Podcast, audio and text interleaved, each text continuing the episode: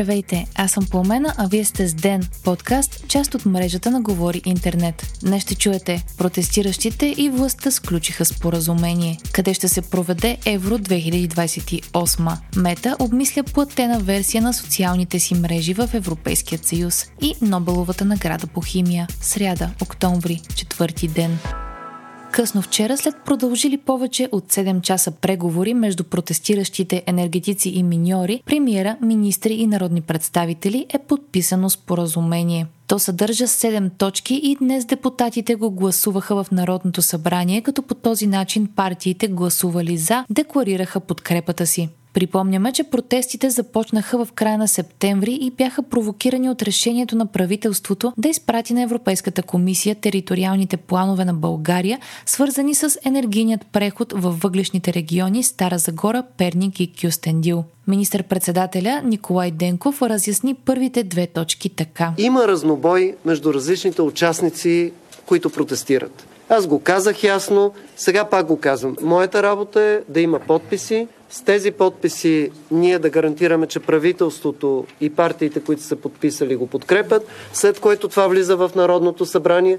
Това е единственото, което има значение и да спрат протестите. Част от организациите казаха, ние ги спираме. Част от организациите казаха, когато това се гласува, ги спираме. И имаше една организация, която аз чух, която каза, ние отиваме, ще обсъдим с хората и тогава ще кажем какво ще се случи. Министърът на енергетиката пък Румен Радев определи споразумението като трудно, но все пак изпълнимо. Депутатът от ДПС Делян Пеевски също се изказа многократно по темата, като заяви, че ако енергийният министр се е подписал под нещо, което е неизпълнимо, веднага ще му поискат оставката. Пеевски заедно с депутати от Продължаваме промяната Демократична България внесоха и предложението Народното събрание да вземе решение, с което да одобри споразумението. Бойко Борисов заяви, че ГЕРБ ще подкрепи споразумението и в синхрон с Пеевски призова министра на енергетиката да си подаде оставката, ако се е подписал под нещо, което не може да бъде изпълнено. По време на откриването на предизборната кампания на партията в Сливен, Борисов изтъкна участието на ГЕРБ и ДПС в преговорите с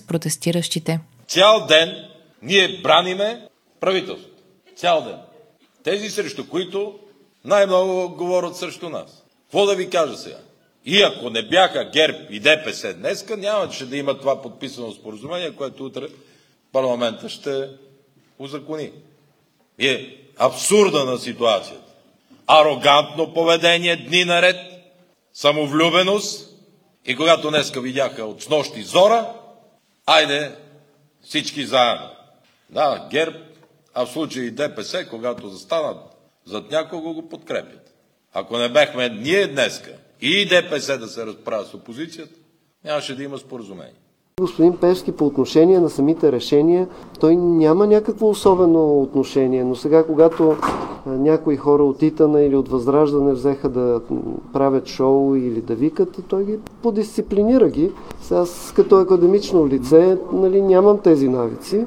Така че да, помогна в това отношение. На по-различно мнение е евродепутатът Радан Кънев. В интервю за БНР Кънев каза За никого а, не е тайна. Това е много давна публична тайна. Изключително мащабното економическо влияние на господин Пеевски и кръговете около него върху дейността на големия държавен тец Марица 2, върху всички назначения в него и економическите решения свързани с него. За никого не е тайна изключително близките, аз бих казал неприлични политически връзки между господин Ковачки, който притежава най-проблемните тецове в България, от една страна, и Движението за права и свободи, и в немалка степен ГЕРБ от друга страна. Ние видяхме, казано много просто, господин Пеевски и господин Ковачки, които предизвикаха протестите, след което услужливо се самопоканиха в сградата на Народното събрание, за да покажат, че ще ги решат. Европейското първенство по футбол през 2028 година ще се проведе в Великобритания и Република Ирландия. Съвместната им кандидатура остана единствената за домакинство, след като Турция оттегли своята, съобщи УЕФА. Южната ни съседка пък се присъедини към Италия за съвместна кандидатура за Евро 2032 година. Официално домакините ще бъдат обявени на 10 октомври.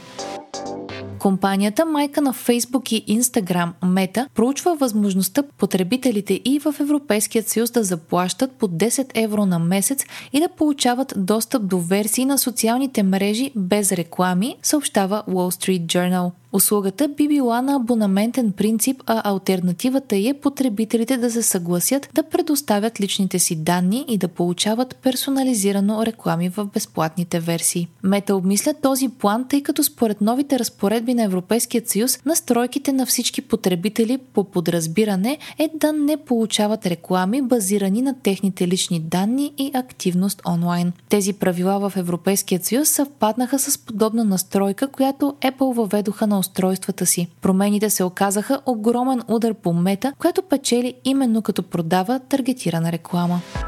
Нобеловата награда по химия бе присъдена на трима учени за откриването на квантовите точки. Изследователите Мунги Бауенди, Луис Брус и Алексей Екимов ще получат приз от 990 000 долара за откриването на клъстери от атоми, известни като квантови точки. Те се използват за създаване на цвят в плоските екрани, LED лампите и устройства, които помагат на хирурзите да виждат кръвоносни съдове в тумори. От академията коментират, че учените са добавили цвят към нанотехнологиите и че в бъдеще биха могли да допринесат за гъвкава електроника, малки сензори, по-тънки слънчеви клетки и криптирана квантова комуникация. Кралската шведска академия на науките, която присъжда Нобеловите награди, допусна гав, като вчера преди самото обявяване на победителите, техните имена изтекоха онлайн. Куриозното в случая е, че имената на победителите се появиха преди часът на срещата, на която теоретично се определя самият победител. Вие слушахте подкаста Ден, част от мрежата на Говори Интернет. Епизода подготвих аз, Пламена Крумова Петкова, а аудиомонтажа направи Антон Велев. Не забравяйте да се абонирате за Ден в Spotify, Apple iTunes или някое от другите подкаст приложения, които използвате.